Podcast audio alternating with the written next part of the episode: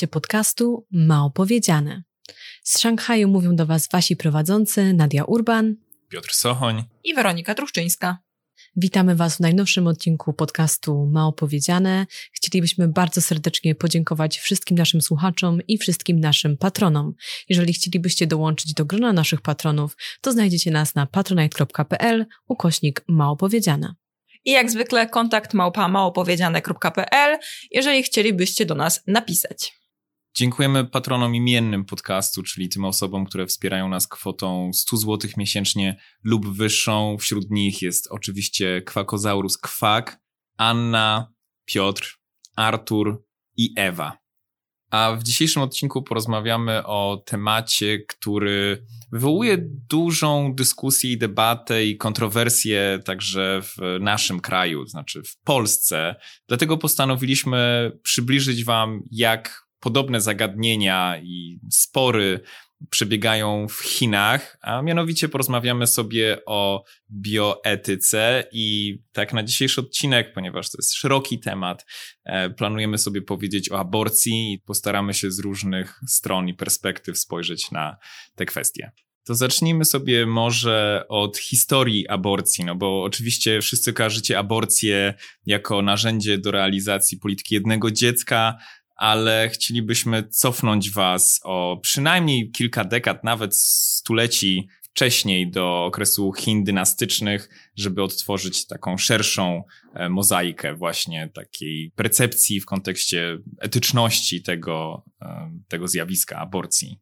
Jasne, masz tutaj rację. Myślę, że w Polsce wiele osób właśnie aborcję kojarzy z polityką jednego dziecka ale mało rozmawia się właśnie o tym, jak aborcja była postrzegana e, i jakie było prawo aborcyjne w Chinach, czy to dynastycznych, czy to później republikańskich, czy nawet w Chinach, e, w Chińskiej Republice Ludowej, ale jeszcze przed polityką jednego dziecka, bo wszyscy wiemy, mówiliśmy o tym w naszym pierwszym odcinku, polityka demograficzna Chin. Mao Zedong był przecież zwolennikiem wielkich rodzin, tak? Rodzin wielodzietnych. I tak. No, to było też bardziej złożone. Oczywiście. No bo I właśnie. Też mówiliśmy. Właśnie. Tak jest, ale właśnie chodzi o to, że tak intuicyjnie moglibyśmy sobie pomyśleć, że okej, okay, no to prawdopodobnie wcześniej aborcja była zakazana, e, a w momencie, w którym e, okazało się, że tych dzieci jest za dużo, mało zmarł, no to zaczęto wdrażać politykę jednego dziecka i wtedy aborcje były szeroko dostępne i wiele kobiet było do nich również zmuszanych. Czy tak to wyglądało? No nie. Piotr, masz tutaj rację, że to było o wiele bardziej złożone, ale cofnijmy się jeszcze trochę dalej, bo przed Chinami maoistowskimi mamy jeszcze Chiny republikańskie i wcześniej Chiny dynastyczne. Ale myślę, żeby jeszcze wcześniej tutaj powiedzieć, zaznaczyć rzecz, którą wszyscy wiedzą, ale która jest w tym kontekście bardzo ważna. Chiny nie są cywilizacją opartą o chrześcijaństwo, tak jak e, w Europie to mamy. I nie mają tutaj zastosowania takie argumenty, jakie słyszymy na Zachodzie. Nie ma tutaj dyskusji o byciu pro-life, czy byciu e, pro-choice. Nie ma takich argumentów, że ktoś jest za życiem, nie ma rozmowy o życiu od poczęcia. Generalnie nie istnieje tutaj tego typu debata. Oczywiście pewnie są jakieś osoby, które tam będą się kłóciły na temat tego życia od poczęcia, rozpoczęcia, ale to nie jest tutaj e, przedmiot jakiejś takiej szerokiej dyskusji.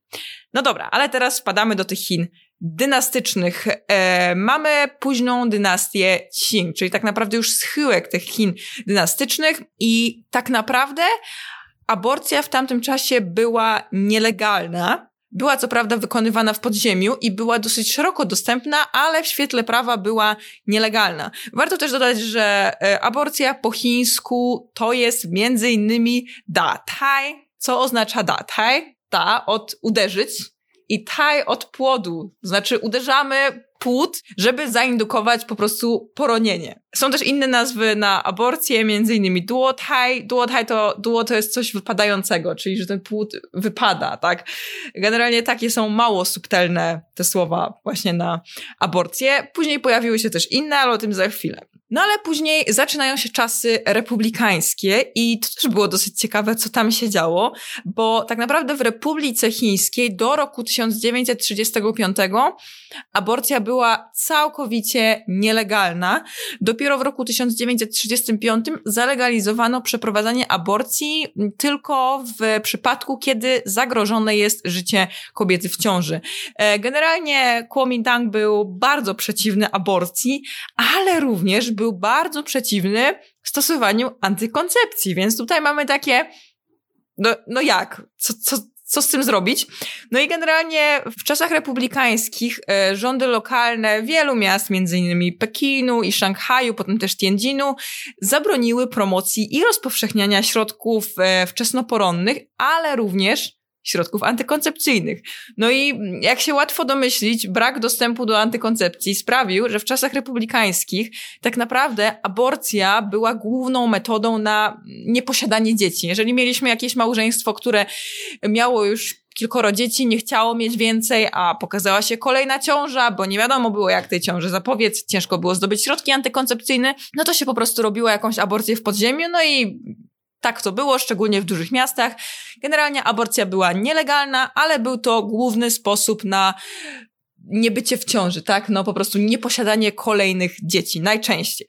I tutaj wchodzi nam rok 1949. Po wojnie domowej władzę przejmują komuniści. I rzeczywiście w pierwszych latach panowania komunistów e, partia generalnie widziała antykoncepcję jako burżujską i kapitalistyczną, więc nie była ona zbyt powszechna i zbyt przede wszystkim promowana przez władze, ale to się zaczęło... To się szybko zmieniło. Tak, to się zaczęło zmieniać bardzo szybko, bo w zasadzie już na początku lat 50. zaczęto te restrykcje luzować. Wcześniej oczywiście e, aborcja była zakazana, tak jak było w czasach republikańskich, ale już na początku lat 50. komuniści y, zaczęli luzować to prawo. Zalegalizowano aborcję w kilku przypadkach, między innymi w przypadku, gdy matka była przewlekle chora i ciąża mogła spowodować znaczne pogorszenie się zdrowia lub śmierć, y, kiedy płód wykazywał jakieś wady genetyczne, no generalnie był uszkodzony, miał jakieś wady, był na coś chory, y, lub gdy matka miała już wcześniej dwie cesarki. Tak, koniec lat 50., początek lat 60. to jest pierwszy taki push, kiedy zaczyna się mówić w ogóle właśnie o, kontroli urodzeń, o planowaniu rodziny. I wtedy mamy do czynienia z kampaniami społecznymi, głównie w postaci e, plakatów, w których e, mówiono o tym, żeby później w ogóle decydować się na pierwsze dziecko, żeby było mniej tych urodzeń i żeby były większe odstępy pomiędzy kolejnymi ciążami. Tak jest i to właśnie wtedy, znaczy to jest już środek, końcówka lat 50., lata 50. generalnie, spopularyzowano inną nazwę aborcji, która brzmiała Gong Liu Chan. I to oznacza takie jakby poronienie spowodowane przez człowieka. Już tak. nie uderzamy, tak, już tak. nie uderzanie w płód, czyli takie, no to brzmi tak barbarzyńsko wręcz, tylko dosłownie to jest poronienie spowodowane przez tak. człowieka. I o co tutaj chodziło? Właśnie, no to bicie płodu, jak powiedziałam, brzmi tak barbarzyńsko. No i przede wszystkim jednak kojarzyło się z czymś nielegalnym, tak? To bicie płodu z czymś wykonywanym w jakiejś ciemnej, zatęchłej piwnicy.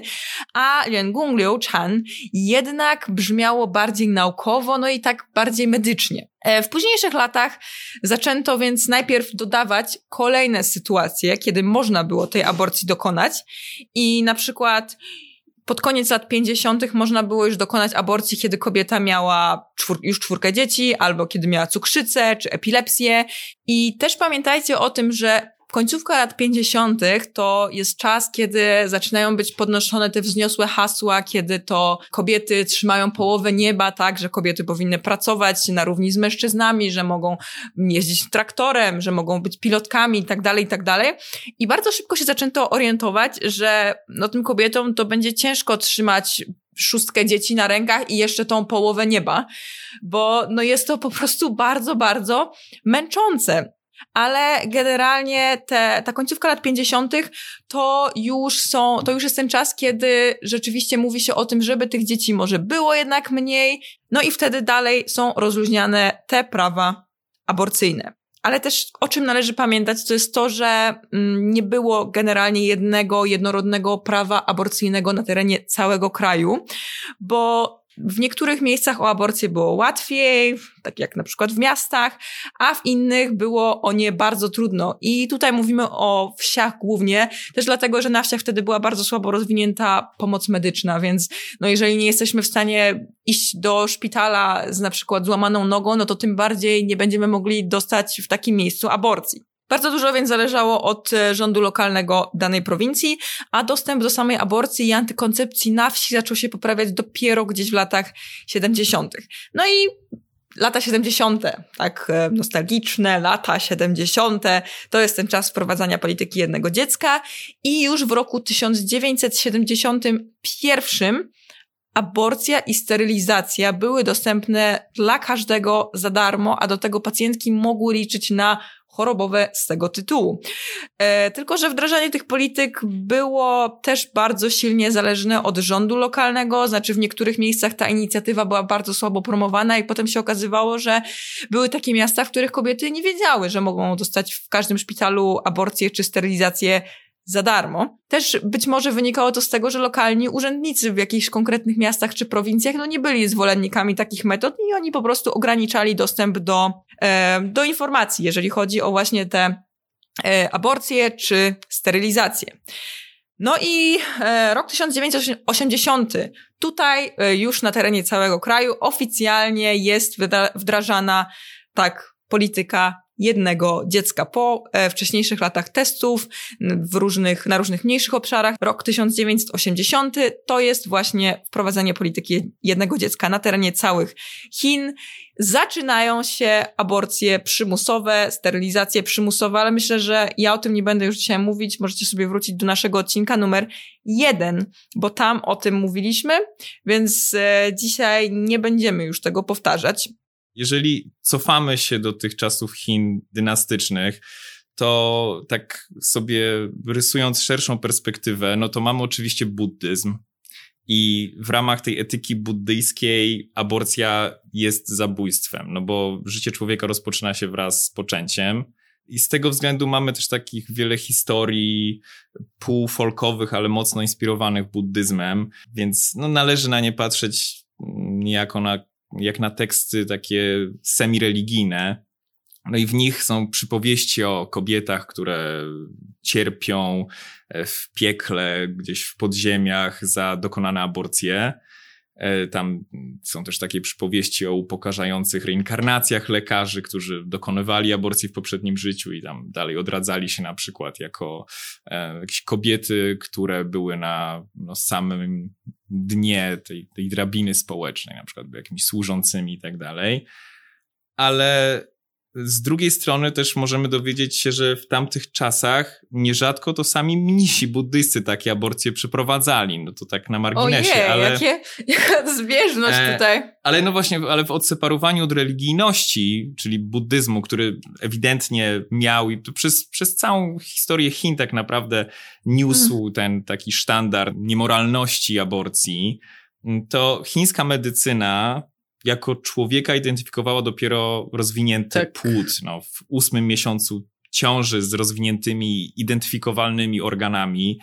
E, I tutaj mamy przykład Jilina, który, no, bardzo wpływowego XVIII-wiecznego myśliciela, e, to jest okres dynastii Qing, który napisał taką moralizującą przypowieść, e, w której no, lekarz odmówił środka poronnego kobiecie, która zaszła w ciążę pozamałżeńską i następnie ta kobieta nawiedza tego lekarza w snach, tam oskarżając go o odmowę pomocy w sytuacji, w której płód jeszcze nie przyjął e, ludzkiego kształtu, w związku z czym miał być, według niej, jak ona to przy, też opisuje w tej przypowieści, takim nieświadomym zlepem komórek dosłownie.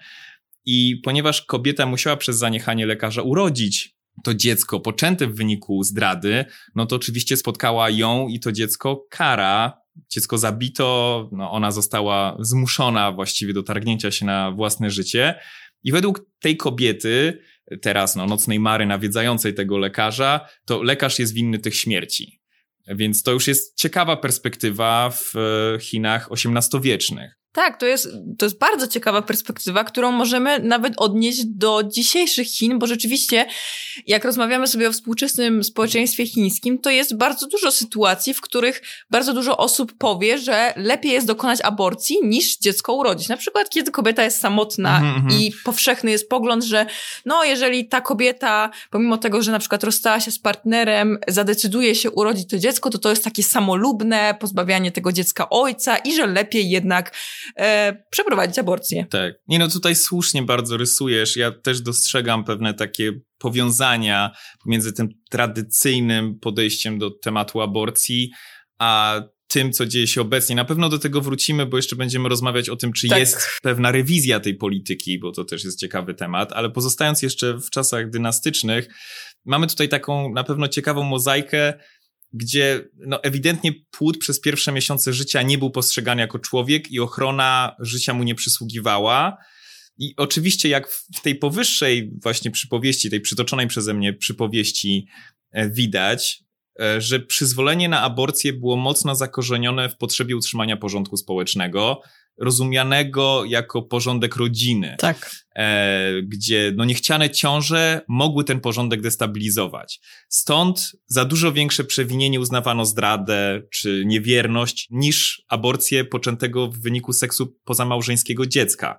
I w tym kontekście wydaje mi się, że możemy w ogóle próbować kontekstualizować to podłoże etyczne w postrzeganiu aborcji, bo w Chinach prawo do aborcji jest zakorzenione w interesie grupowym e, rodzinnym, tutaj ergo, tak, właśnie tak, tak. klanowym, tak. ergo społecznym.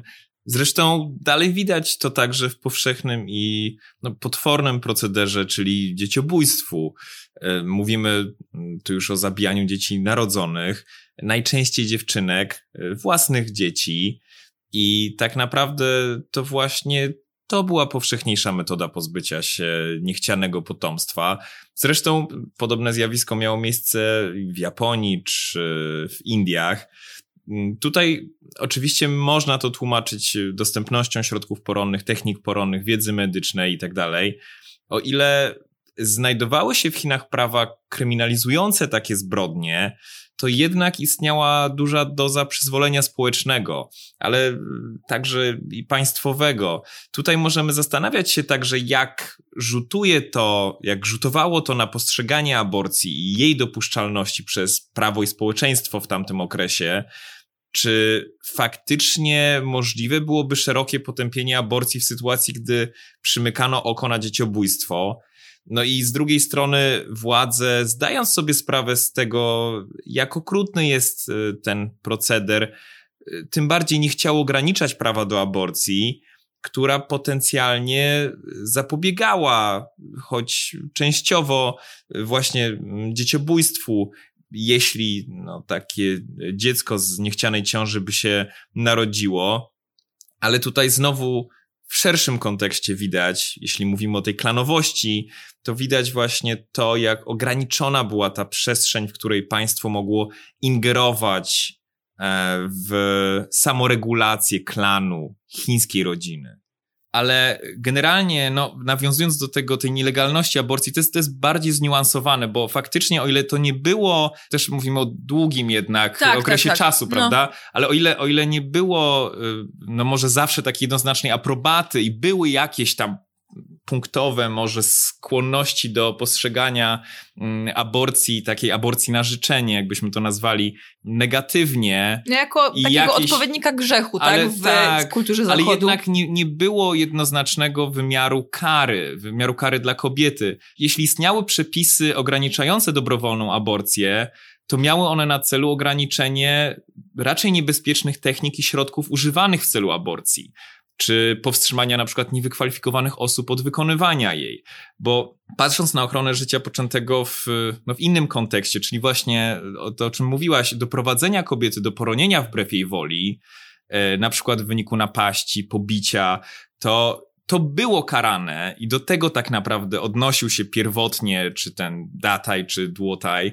E, ale też co ciekawe, w kontekście właśnie no, tej debaty o tym, kiedy zaczyna się życie ludzkie, czy płód jest człowiekiem i tak dalej, to te czyny były zdecydowanie lżej karane niż zabójstwo człowieka. Zdecydowanie. To było bliższe bardziej no, uszkodzeniu ciała kobiety niż no, zabójstwa człowieka narodzonego. Już nie wchodząc w jakieś takie niuanse językowe z tamtego okresu, tego, że w ogóle to, to taj niekoniecznie musiał oznaczać płód w sensie człowieka. To czasami tak, tak. było rozumiane szerzej jako w ogóle coś, co znajduje się w kobiecie i to było czasami tak bardziej metafizycznie rozumiane. Więc. Co tam mamy? Ja, możemy jeszcze tak językowo się rozwodzić na temat tego, jakie tam komponenty no są właśnie. w tym znaku taj. Tak, tak, tak. Jest tam na przykład po lewej stronie je, yeah, tak? Księżyc, tak. no który znajduje się w wszystkich znakach o, oznaczających części Część ciała, ciała tak? Mhm. Takich właśnie jak ręka, noga. Więc, o, Więc... tak, tak, tak, tak, tak. Więc to, to, to nie było takie jednoznaczne zupełnie ale z drugiej strony, no to nie jest zupełnie tak, że ta chińska tradycja dynastyczna sprzed XX wieku była taka zupełnie bezrefleksyjna, jeśli chodzi o ten etyczny wymiar aborcji. Ale znowu raczej ci lekarze, którzy odmawiali aborcji, no oni najczęściej byli pod wpływem nauk buddyzmu. I ten buddyzm swoją drogą też był czasem wykorzystywany w taki nieoczywisty, cyniczny wręcz sposób, bo no wspomniałem ten proceder dzieciobójstwa w Chinach, to no, było tak przynajmniej deklaratywnie, y, że nieraz właśnie tym buddyjskim dogmatem reinkarnacji ten proceder dzieciobójstwa był przez rodziców usprawiedliwiany. W tym sensie rodzice, którzy zabijali swoje dziecko, najczęściej ze względu na biedę, no, złe warunki materialne, które nie pozwalały im wychować tego kolejnego dziecka, wmawiali sobie, że no, no być tak może chcą zagłuszyć swoje ale... wyrzuty sumienia, że ono się reinkarnuje, że odrodzi się, ale już w bogatszej rodzinie. Ale to jest bardzo ciekawe, bo wydaje mi się, że wiele osób mogłoby pomyśleć, że dzieciobójstwo było spowodowane czymś, nie wiem, bardziej takim metafizycznym, że na przykład dziecko coś zrobiło i okryło rodzinę hańbą czy coś, a, a, okazuje się, że nie, że tak naprawdę to było często, te, te powody były bardzo takie prozaiczne, no, mm. takie... ekonomiczne, tak no. jak zresztą jest dzisiaj, no mówmy się, że jeżeli chodzi o kwestię powiększania rodziny, decydowania się na dziecko, no to od zarania dziejów jakby podłoże tak. ekonomiczne znaczy, jest bardzo tak. istotne. Tak. No oczywiście bardzo istotne w tym wszystkim były dzieci pochodzące z zdrady, tak, bo jakby tak. to też okay. powinno być czytelne, że zdrada nie była w, w Chinach dynastycznych czymś aprobowanym. To był tak naprawdę większy problem, te dzieci pozamałżeńskie, co też znowu możemy jakoś łączyć to sobie z tak. sytuacją obecną. Natomiast no, ta sytuacja postrzegania płodu, faktycznie jak już, jak już powiedziałaś, w związku z tym także aborcji, zaczęła ulegać w Chinach zmianom no, na przełomie XIX i XX wieku, oczywiście, tak. kiedy te no, zmiany mm, nabierały kształtu, czyli to jest okres później dynastii Qing i dalej tak okres już republiki. I z jednej strony był to okres inspirowania się trendami myśli zachodniej, ale z drugiej próba budowy silnego, niezależnego państwa, które oprze się sile tych obcych mocarstw. No to takie połączenie niekompatybilnych w sumie, jakby się zdawało, dążeń. I ono kształtowało także podejście do aborcji w Chinach, bo z jednej strony właśnie dosłownie w ostatnich miesiącach dynastii Qing mieliśmy przyjęcie nowego kodeksu karnego autorstwa japońskiego prawnika notabene, który inspirował się oczywiście prawem niemieckim i francuskim i to prawo kryminalizowało aborcję wbrew w gruncie rzeczy wcześniejszej tradycji chińskiej. Ono przewidywało po raz pierwszy karę dla kobiety dokonującej aborcji dobrowolnej w wymiarze od roku do trzech lat pozbawienia wolności. Później, pomimo rewolucji, ten kodeks karny w dużej mierze przetrwał rok 1911 i dalej po tam pewnych zmianach obowiązywał mm, dalej w okresie republikańskim. Ale właśnie z drugiej strony, powiedziałem o tych dwóch takich siłach, które oddziaływały na Chiny i też na ten obszar, to w tamtym okresie, w czasie upokorzenia ze strony Japonii, mocarstw zachodnich, już kilkukrotnie o tym mówiliśmy, wtedy narodził się także chiński nacjonalizm. I ten nacjonalizm w niektórych środowiskach zaczął nieść przesłanie o potrzebie ochrony życia poczętego. Ta potrzeba ochrony życia była argumentowana koniecznością odbudowy narodu chińskiego, zwiększenia jego liczebności w celu przeciwstawienia się tym obcym siłom. Więc tutaj mieliśmy pojawienie się tego no, dobrze znanego w gruncie rzeczy z innych państw na świecie takiego e, pronatalistycznego konceptu kobiecej macicy jako inkubatora pomyślności narodu. Tak, tak. E, więc tutaj się nakładają na to i inne trendy okresu nacjonalizmu, jak rozwój eugeniki, to też o tym wspominałem, już nie pamiętam w którym odcinku. To jest w ogóle bardzo ciekawe, bo e, jedne z pierwszych takich e, tekstów myśli feministycznej w Chinach, która to myśl feministyczna przyszła do Chin głównie e, z Japonii, też z Zachodu, ale głównie z Japonii, bo po prostu kobiety z arystokratycznych rodzin zaczęły wyjeżdżać na studia za granicę. Jeden z takich pierwszych pamfletów mówi o tym, że kobiety powinny mieć prawo do tego, żeby mieć powszechną edukację, edukację wyższą, kariery i tak dalej nie dlatego, że one powinny się jakby rozwijać same dla siebie, tylko dlatego, że one jako matki tego narodu chińskiego będą w stanie wychowywać lepsze dzieci. Mm-hmm, mm-hmm. Ale generalnie, o ile był to już okres, w którym mamy pewną debatę, więc ja też nie chcę, żebyśmy tak zero-jedynkowo to postrzegali, ale jednak był to okres rosnącego konserwatyzmu obyczajowego tak, w kręgach, tak, w kręgach elit chińskich.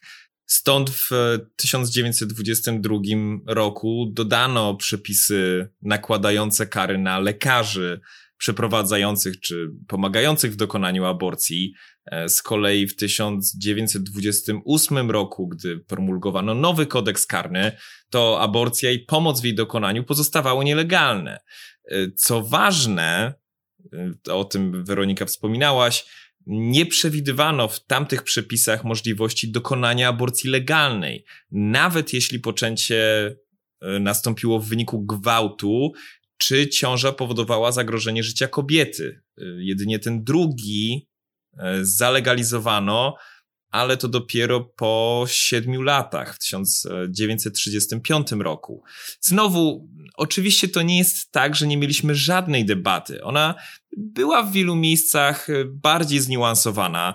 Dostrzegano, że za decyzją aborcji stoją problemy finansowe, czy konserwatyzm obyczajowy, nawet i bardzo progresywny na tamten czas koncept prawa do samodecydowania o swoim ciele gdzieś e, się pojawiał. Ruch 4 maja także niósł takie echo większej emancypacji kobiet, ale jednak w duchu tego nacjonalizmu i projektu odrodzenia Chin mówiło się o aborcji jako o moralnie nagannej, niekiedy wierząc także w to, że poprzez reformy socjalne, systemowe można pozbyć się aborcji, bo kobiety no, nie będą widziały powodu czy odczuwały presji do jej dokonania. E, mm. Jasne, ale też, e, bo generalnie właśnie chodzi o to, to, to jest to, o czym ja mówiłam wcześniej, że z jednej strony mieliśmy rzeczywiście bardzo, bardzo silne tendencje e, konserwatywne wśród rządzących, ale z drugiej strony ta aborcja jednak była bardzo powszechna. Tak, tak, tak, nie, to I, zdecydowanie, i to bo... jest, naprawdę mamy tu jakieś takie rozdwojenie jaźni, że z jednej strony jest bardzo konserwatywnie, a z drugiej strony nie ma dostępu do antykoncepcji, więc aborcja jest praktycznie jedyną metodą na nieposiadanie niechcianego dziecka. Mhm. No bo wtedy nie, nie, do końca chciano, i, i to był inaczej patrzono na ten problem, znaczy chciano, żeby te kobiety miały więcej dzieci. Znaczy to też były takie, jak czasami mówisz, dwa wilki właściwie walczące, bo istniały dwie percepcje zakorzenione w nacjonalizmie. To znaczy Mówiło się wtedy także, oprócz tej potrzeby budowania silnego narodu chińskiego liczebnościowo, o tym, że jednak zbyt szybki wzrost demograficzny może nieść zagrożenia dla populacji Chin, bo może doprowadzać to do ubóstwa, do wzrostu przestępczości, Później nawet, e, po przejęciu władzy przez komunistów, to, to były te argumenty, które w gruncie rzeczy kształtowały pewne dążenia do tego, żeby jednak e, planować tak, rodzinę, prawda? Tak. No, o, oprócz jeszcze tej mm, zapewnienia możliwości wyżywienia tej populacji. Też chodziło o to, żeby te dzieci ogólnie były zdrowsze i tak dalej, żeby otrzymywały były, lepszą opiekę. Były lepszej jakości. Żeby były Właśnie. lepszej jakości. Ale, e, ale jednak, co jest bardzo istotne według mnie, te dwie percepcje obie zakorzenione w nacjonalizmie, czy ktoś widział właśnie interes w narodu w dopuszczaniu aborcji, czy w jej delegalizacji, te perspektywy nie uwzględniały sfery prywatnej, prawa do samodecydowania kobiet o swoim ciele i tak dalej, a przenosiły tę debatę i sam ten problem na poziom publiczny. I to jest moim zdaniem bardzo ważne i symptomatyczne też w kontekście tego, jak dalej dyskusja o prawach reprodukcyjnych w Chinach się rozwijała. No i warto też tutaj tylko zauważyć, że prawo i dyskusje intelektualistów, bo to jest właśnie to, o czym powiedziała w Chinach republikańskich, to jedno, ale jednak słabe państwo, słabe instytucje, problem z egzekwowaniem przepisów i tak dalej, to wszystko doprowadzało do tego, że ten stan faktyczny był taki, że no, kobiety zachodzące w ciąży dalej dokonywały aborcji, Problem był tylko taki, że musiał to robić w podziemiu. No, Do, do takich objawiły metod się- tradycyjnych, które w chińskiej medycynie tradycyjnej, włącznie z akupunkturą, która była wykorzystywana do, do wywoływania poronień, te, te metody tradycyjne były oczywiście zagrożeniem dla zdrowia samych kobiet, a z kolei już na te takie ludzkie, nowocześniejsze metody pozwolić mogły sobie tylko najzamożniejsze kobiety, więc to jest akurat klasyka gatunku. Dokładnie, tak to zazwyczaj właśnie wygląda. Ludzie, którzy mają środki finansowe, są w stanie sobie na to pozwolić, a zawsze takie prawo uderza w, po prostu w osoby najbiedniejsze. No ale dobrze, skoro właśnie tak kompleksowo sobie tutaj zarysowaliśmy wprowadzenie do tematu aborcji w O, Chinach, bardzo no to kompleksowo. przejdźmy może Tak faktycznie do tego, jak ta sytuacja wygląda dzisiaj. No, mam nadzieję, że może to być trochę prostsze. Znaczy, wyjaśnienie tego będzie trochę prostsze niż przeprowadzenie was przez całą tą, przez całe te ostatnie 100 lat, nawet więcej. No bo w dzisiejszych Chinach aborcja jest legalna, czyli jest inaczej niż na przykład w Polsce. E, W Chinach aborcja jest legalna bez, e, no na życzenie po prostu. Nie ma, nie ma ograniczeń co do tego, e, co do tego, kto może wykonać aborcję, z jakich powodów. Też, e, co jest bardzo ciekawe, nie ma ograniczeń czasowych co do wykonania aborcji. W Europie, w bardzo wielu krajach to jest aborcja do trzeciego miesiąca, tak? Na, w pierwszy, czyli w pierwszym trymestrze. W Chinach nie ma takich, takich ograniczeń. Oczywiście no, są później ograniczenia jakieś takie już biologiczne, tak, że potem ten płód jest już po prostu zbyt rozwinięty i nie jest to możliwe, ale generalnie zdarzały się w Chinach aborcje już dosyć, w dosyć późnych okresach ciąży i one były w dalszym ciągu przeprowadzane. W tym momencie oczywiście najpopularniejszą metodą na przeprowadzenie takiej aborcji są po prostu tabletki poronne, które można otrzymać w szpitalu, szpitalu publicznym, szpitalu prywatnym. Koszt takiej aborcji to jest e, około 300 juanów, jeżeli mówimy o aborcji tabletkami. E, lub około 1000 juanów, nawet ponad 1000 juanów, jeżeli mówimy o aborcji przeprowadzanej operacyjnie, bo jeżeli to jest już późniejszy etap ciąży, no to te, tab tymi tabletkami nie da się przeprowadzić aborcji i wtedy no, trzeba się zdecydować na tą metodę droższą, ale generalnie to jest dostępne bardzo łatwo, jeżeli pójdziecie do jakiegokolwiek chińskiego szpitala i spojrzycie, spojrzycie sobie na, na górę, na tablicę, gdzie będzie cennik, co ile kosztuje, to zobaczycie tam aborcję, tak, jeżeli, jeżeli znacie chiński, bo najczęściej to będzie wypisane po, po chińsku, to zdecydowanie zobaczycie tam cenę za aborcję. E, Też e, aborcja w chińskim społeczeństwie nie jest żadnym tabu, ale o tym jeszcze może powiemy sobie trochę później, bo ja mam tutaj jeszcze wypisane procenty, mam trochę liczb dotyczących tego, ile procent ciąż w Chinach kończyło się aborcją. Oczywiście wiadomo, że tego typu e, dane mają swoje jakieś ograniczenia, bo e, jak wiadomo wcześniej przeprowadzało się dużo aborcji gdzieś na własną rękę, tak jak na przykład była bardzo popularna metoda na przedawkowanie leków na malarię. Ona e, powodowała poronienie i no wiadomo, że tego typu aborcji nie jesteśmy w stanie policzyć, ale tak naprawdę od lat 90. legalnie można przeprowadzić aborcję tylko jakby za porozumieniem w szpitalu. Nie możemy sobie samemu kupić tabletek, chyba że zrobimy to nielegalnie i przeprowadzić aborcji w domu. Trzeba iść do szpitala i stąd no, te dane są. I tak, e, w roku 1963, to jest pierwszy rok, kiedy zaczęto takie statystyki prowadzić, około 1% ciąż kończyło się aborcją. Oczywiście mogło to być więcej właśnie z powodów, o których mówiłam, jednak wiele z, abor- z tych aborcji było przeprowadzanych gdzieś w domu, tak, czy biorąc właśnie te leki na malarię, ale no zdecydowanie było to mniej niż później, bo tak naprawdę od tamtej pory cały czas ten procent rósł i w roku 1980 mamy około 35% wszystkich ciąż, które zakończyły się aborcją. I później e, przez kolejnych 20 lat, czyli od roku 1980 do roku 2000, ta krzywa, ona, ona się waha mniej więcej gdzieś pomiędzy 25 a 35% każdego roku. Najwyższy wskaźnik to było 45% w roku 2008, ale, ale bo wydawać by się mogło nam, że no wiadomo, wtedy była polityka jednego dziecka, bardzo dużo było takich wymuszonych aborcji, kobiety były zmuszane do tego, ale w momencie, w którym e, zakończyła się polityka jednego dziecka, być może wyglądałoby to lepiej. No i tutaj niestety, ale muszę zmartwić osoby, które by tak uważały, bo zdecydowanie to, to tak nie wygląda i ostatnie dane są z roku 2020 i w roku 2020 wcale nie ma o wiele mniej niż w roku 2008, kiedy było najwięcej, bo jak powiedziałam, w roku 2008 było najwięcej w historii i to było 45%. W roku 2020 to było 42,7%. Więc to też nie do końca tak, że taka, tak wysoka liczba tych aborcji wynika z tego, że kobiety były do aborcji zmuszane. Tak. Nie, ja myślę, że ja bym to zwalała jednak bardziej na nie tyle kiepski dostęp do antykoncepcji, ale jest po prostu bardzo niska świadomość tego w ogóle, jak można się przed niechcianą ciążą bronić poza używaniem prezerwatyw. Ja, słuchajcie, miałam okazję być na w ogóle takiej prelekcji dla nastolatków y, tutaj w Szanghaju, dotyczącej właśnie no, edukacji seksualnej. I wiecie, no mówimy o chyba mm, najnowocześniejszym najnowocześniejszym, najbardziej otwartym chińskim mieście, prawda?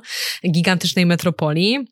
No i tam um, generalnie pani przedstawiła słuchaczom, którzy tam mieli, nie wiem, 13-14 lat, um, że są takie trzy czerwone linie, których należy nie przekraczać. Znaczy właściwie e, tak po kolei nie powinno się ich przekraczać. Linia numer jeden, nie uprawiać seksu. Linia numer dwa, jak uprawiamy seks, jak już nam się nie udało tej pierwszej linii nie przekroczyć, to jak uprawiamy seks, to nie zajść w ciążę, z tym, że jakby informacja na temat tego, jak dochodzi do zapłodnienia, jakie są środki antykoncepcyjne, których można używać. Poza tym, że zostało wspomniane o tym, że no, są prezerwatywy i używajcie prezerwatyw, e, nie było nic. Znaczy to w ogóle jakby temat nie został specjalnie e, podniesiony. Natomiast... E, Co było tą trzecią linią? Linia trzecia to było nie ukrywaj ciąży przed rodzicami i nauczycielami, a.k.a. powiedz dorosłym, żeby pomogli ci usnąć ciążę. No, no właśnie, czyli mamy edukację seksualną, która nie mówi studentom, jak e, się chronić przed niechcianą ciążą, tylko mówi, no jak zajdziesz już tą ciążę, to powiedz dorosłym, oni tak. ci pomogą usunąć ciążę. Tak. Właśnie, no właśnie to jest taki problem, abstrahując od tego, że w ogóle polityka trzech czerwonych linii jest w Chinach aplikowana do bardzo do tak. różnych tak. obszarów politycznych, na przykład regulacji sektora deweloperskiego też, więc to jest taki koncept lubiany trzech czerwonych linii. Natomiast faktycznie problemem jest to, że cały czas nie pozwala się czy nie uczy się e, tych młodych kobiet, przede wszystkim dziewczyn, tego, żeby stały się samodzielne e, w tych decyzjach, tylko jednak, żeby one zawsze polegały albo na instytucjach państwa, e, na szpitalach, albo na rodzicach. Mm, tak. I faktycznie one przez to też bardzo łatwo ulegają pewnych, pewnym manipulacjom, na przykład kampaniom reklamowym, które na szczęście moim zdaniem są ograniczane w ostatnich latach, ale kampaniom prywatnych klinik aborcyjnych, o, które tak. naprawdę wyglądają, no nie różnią się wiele od reklam biżuterii czy, czy ciuchów, tak? tak, no, tam tak. jakaś księżniczka siedzi w koronie i generalnie hasło, że o, nawet nie zauważyłam, że to już. E, czy tak, różowe tło. Więc teraz faktycznie, tak. no wcześniej to można było nawet zaobserwować na takich większego formatu reklamach, no teraz to raczej już takie albo przyklejane jakieś takie ulotki albo takie rzucane gdzieś tam na ziemię. Ale no mimo wszystko jest to na pewno problem, bo faktycznie myślę, że też każdy z nas może wskazać, że zna takie osoby, które korzystają z usług tego typu y, klinik często. I w ogóle problemem jest kultura aborcyjna w Chinach, która traktuje aborcję trochę jak coś z pogranicza antykoncepcji. Tak, to jest duży problem, ale to słuchajcie, wynika wszystko z tych rzeczy, o których już wcześniej wspominaliśmy, a mianowicie to wynika z tego, że konsekwencje aborcji kontra konsekwencje urodzenia nieślubnego dziecka, no to, to są w ogóle dwa inne światy, tak. bo w Chinach, w tej kulturze takiej właśnie klanowej, rodzinnej, e, decydowanie się na to, żeby, u... w ogóle tutaj nie ma czegoś takiego jak nastoletnie matki, jak, ma, jak samotne nie. matki, to są jakieś tak marginalne zjawiska, bo po prostu tutaj kulturowo i i prawnie jest bardzo ciężko coś konstruktywnego z tym nieślubnym dzieckiem zrobić. Mm, tutaj mówimy Tak. o takich rzeczach jak system HUKO, o, o rejestracji i tak dalej, o, o, o, o prawach, e, więc y, no po prostu taka kobieta, czy, czy, czy nastolatka, czy nawet dorosła kobieta, która po prostu zachodzi w ciążę, nie wiem, czy z byłym partnerem, czy po prostu z osobą, z którą sypiała bo chciała, raczej nie zdecyduje się na urodzenie tego dziecka, no bo dla niej po prostu to będzie droga przez mękę, dla niej, dla całej jej rodziny, więc jakby dlaczego, skoro usunąć tę E, ciążę ja- można łatwo i szybko. Ja jeszcze bym niestety tutaj musiała dodać, że rzeczywiście ten dostęp do antykoncepcji jest, ale on jest trochę taki, ja nie wiem, czy on jest w tą, czy on jest w tą, bo z jednej strony rzeczywiście mamy na przykład tabletki antykoncepcyjne dostępne bez recepty, mamy tabletki te awaryjne dzień po dostępne bez recepty i są też bardzo tanie, można je kupić za 5 złotych, ale z drugiej strony tak, wybór ogólnie metod jest niewielki. Tak, Tak. naprawdę wybór e, tego, jakie mamy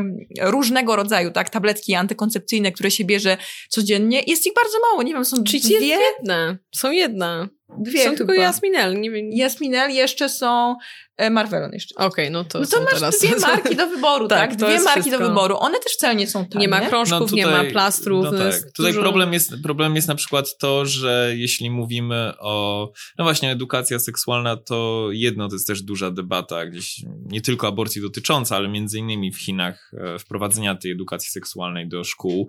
Ale na przykład problemem jest to, że jeżeli wprowadza się nawet na poziomie, dajmy na to wsi, e, takie programy mm, dystrybuowania tych środków antykoncepcyjnych wśród mieszkańców, to, to robią e, już te lokalne organizacje, to mm, niestety bardzo często migranci później, no, ludzie, którzy z tych wsi wyjeżdżają do pracy w miastach, oni nie do końca wiedzą w mieście, do kogo się zwrócić, żeby taką, takie środki antykoncepcyjne dostać, więc oni są też niejako wyjęci e, z tego systemu. No właśnie, no bo też jeżeli popatrzymy sobie na powody, z których kobiety w Chinach dokonują aborcji, to zobaczymy, bo widziałem takie badania, że najpopularniejszym powodem jest to, że jest to dziecko pozamałżeńskie Tak. właśnie. No, czyli w większości to będą nastolatki, jakieś Tak, tak. młode kobiety, 17 Ale nawet to nie jest jako tam osobny powód, często jest podawane to, że to była wpadka, ale właśnie to, że to jest dziecko pozamałżeńskie. Tak. dokładnie. I do tego powszechne powody to jest presja społeczna, presja rodziców, no też zła sytuacja finansowa. Nierzadko mogą być takie sytuacje, gdzie mamy parę, która na przykład później bierze ślub i ma dzieci, ale na przykład w trakcie studiów oni wpadli i po prostu zdecydowali się wtedy na usunięcie tej ciąży i to jakby nie rzutuje na ich dalszy związek, tak? Tak, ale nawet nie tyle są nawet takie sytuacje, myślę, że nawet nierzadkie, że jest sobie para, która już może planuje ślub, ale dziecko nie teraz, tylko za dwa lata, bo nie ma w Chinach czegoś takiego, że jest sobie para, ona bierze ślub i ona przez pierwsze dwa lata mieszka nawet z dzieckiem małym kątem u rodziców. Nie. nie, nie. nie, Nie, nie, nie. Tutaj musi być na ślub mieszkanie i tak dalej. I może być tak, że para już na przykład, mężczyzna zapisał się na listę, oczekuje na możliwość zakupienia mieszkania, która pewnie się nadarzy za, nie wiem, rok, dwa. I jeżeli w takim momencie będzie partnerka w ciąży, no to niestety, ale next time. No właśnie, no bo dlatego też przechodząc odrobinę do kolejnego tematu, którym myślę, że możemy się zawiesić na chwilę, to jeśli popatrzymy tak bardziej kompleksowo na to, co wywołało głośne echo w 2021 roku, gdy rząd chiński ogłosił, że będzie starał się ograniczać liczbę aborcji dokonywanych z przyczyn Oj, niemedycznych, to, to. wywołało oburzenie, Tak. to wywołało głosy, że będzie to taka no, polityka jednego dziecka, taka Odwrócona. O, o rebur właśnie, nie wiem. Polityka jednego dziecka, ale właśnie odwrócona, czyli taki negatyw. Ale co jest E, czyli ciekawe, będzie zabronienie aborcji, ale no ja chciałem tylko powiedzieć, że oczywiście właśnie z tych wszystkich względów, o których powiedzieliśmy, tak naprawdę państwo ma też całą masę środków właśnie edukacyjnych, ekonomicznych, które może podjąć, aby no zmienić ten stan rzeczy i co więcej, wiele chińskich kobiet tego by oczekiwało. Tak. Na przykład właśnie no tej dyskutowanej przez nas zmiany podejścia do samotnego macierzyństwa, trudnej sytuacji samotnych matek. Już mówiliśmy zresztą też, ty Nadia mówiłaś o tym w, jednym odcinku, e, też e, oczekiwanie zmiany podejścia do rodzicielstwa pozamałżeńskiego. tak. I tutaj jest zdecydowanie pole do zmian, no i oby faktycznie ich to dotyczyło. Tylko, że problem jest taki, że żeby do tego doszło, to państwo musiałoby wzię wziąć na siebie większą odpowiedzialność i zapewnić no przede wszystkim tym kobietom wychowującym samotnie dzieci no, jakąś taką poduszkę bezpieczeństwa. No a w tym momencie umówmy się, że w Chinach, nawet jeżeli mamy do czynienia z małżeństwem wychowującym jedno dziecko, to oni i tak jeszcze po potrzebują wsparcia ze strony swoich rodziców, czyli dziadków, bo po prostu im się często to mhm. finansowo nie spina. Ja bardzo dobrze pamiętam ten 2021 rok, kiedy właśnie Narodowa Komisja Zdrowia wydała te wytyczne, właśnie o których Piotr mówiłeś, i pamiętam, że w tamtym czasie e, bodajże to było Amnesty International, e, na swoim Instagramie właśnie dodało post, na którym było napisane Chiny od teraz zakazują aborcji z powodów niemedycznych było dosłownie napisane zakazują. I ja pamiętam, że to było generalnie w tych wytycznych było napisane, żeby rządy lokalne zrobiły coś w celu zmniejszenia liczby aborcji z powodów niemedycznych, ale na świecie generalnie to, te wytyczne odebrano tak, jakby to był zakaz. Od dzisiaj nie będzie można już przeprowadzać aborcji na życzenie w Chinach, a tak naprawdę od tamtego czasu minęło prawie dwa lata i nic takiego się nie stało. I wydaje mi się, że jeżeli ktoś ma jakieś pojęcie o generalnie kulturze edukacji seksualnej, kulturze aborcji w Chinach, to pierwsze, co przyszło mu do głowy, to było właśnie to, że tutaj przede wszystkim należy zwiększyć edukację, zwiększyć świadomość na temat tego i że prawdopodobnie to miała Narodowa Komisja Zdrowia na myśli, wydając te wytyczne, ale rzeczywiście wtedy, no to był potężny skandal na całym świecie, że od teraz Chiny zakazują aborcji, no, no i zakazano. No, tam jeszcze pamiętam, że w ogóle w całym tym dokumencie dużo było mówione o tym, żeby zmniejszyć tę liczbę tych aborcji z powodów niemedycznych, między innymi po to, żeby poprawić ogólne zdrowie reprodukcyjne kobiet. Dlatego, że naprawdę, jeżeli mówimy o kobietach, które w swoim życiu miały już 4-5 aborcji na przykład, no to to może mieć wpływ na na przykład przyszłe ciąże, tak, jeżeli one chciałyby się zdecydować potem na dziecko, więc to, to głównie, głównie w tym kontekście ten dokument został wydany.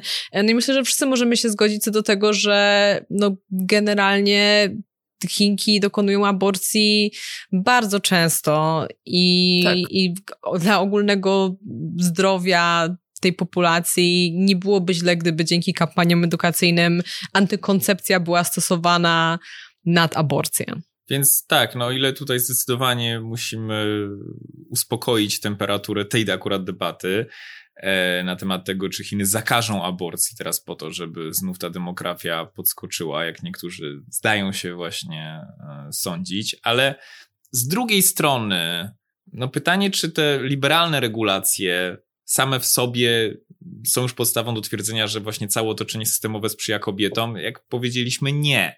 I zresztą, jeżeli chodzi o samo prawo, to jest to perspektywa obecna w takiej feministycznej krytyce, że ta kwestia dostępności aborcji jest cały czas regulowana w prawie planowania rodziny. I to rezonuje z tym właśnie, o czym mówiłem w tej części historycznej, że no nieważne, czy mielibyśmy, mielibyśmy argumenty przeciw aborcji, czy za jej dopuszczeniem, no to one były wyrażane właśnie z perspektywy interesu politycznego, z interesu mm, publicznego, interesu demograficznego państwa, a nie indywidualnego prawa kobiet. I ten interes jest no już później dalej przełożony na tę formułę polityczną tego, tego dichła Shenyi, czyli no planowania rodziny, które wciąż istnieje, ta formuła polityczna wciąż istnieje, bo cały czas z jakiegoś powodu mamy utrzymanie tego limitu posiadanych tak. dzieci, no teraz trzech, ale to właśnie pokazuje także, że nie ma chęci porzucenia tej prerogatywy do formułowania polityki planowania rodziny. No, w takiej konfiguracji istnieje obawa, że wraz z reinterpretacją tego, jaka polityka planowania rodziny leży w interesie publicznym, mogą się w teorii pojawiać zmiany w dostępności aborcji. Pamiętajmy także, że y, lekarze, lekarki, y, ginekolodzy, pielęgniarki ginekologiczne, którzy w Chinach także pełnią taką właśnie rolę mm, przedstawicieli państwa y, w realizacji mm, polityki planowania rodziny i nierzadko biorą sobie te role do serca. Oni mogą wraz ze zmianą imperatywu politycznego podchodzić do kwestii dostępności aborcji inaczej.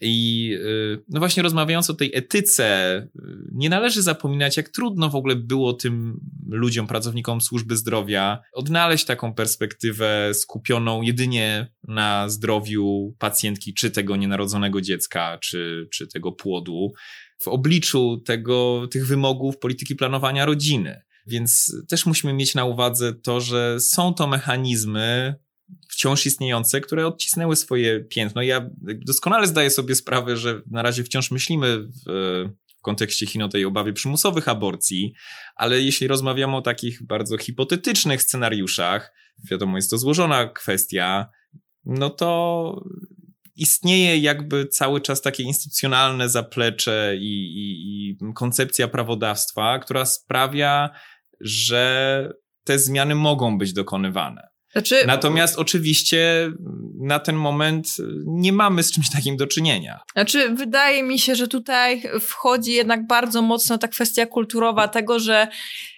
tak jak powiedzieliśmy, większość aborcji w tym momencie to są aborcje y, z przyczyn takich, że to jest dziecko pozamałżeńskie. W bardzo dużej części to są młode kobiety, nastolatki. Pytanie, czy rządzący chcą więcej samotnych matek w wieku lat 17, 18, 19?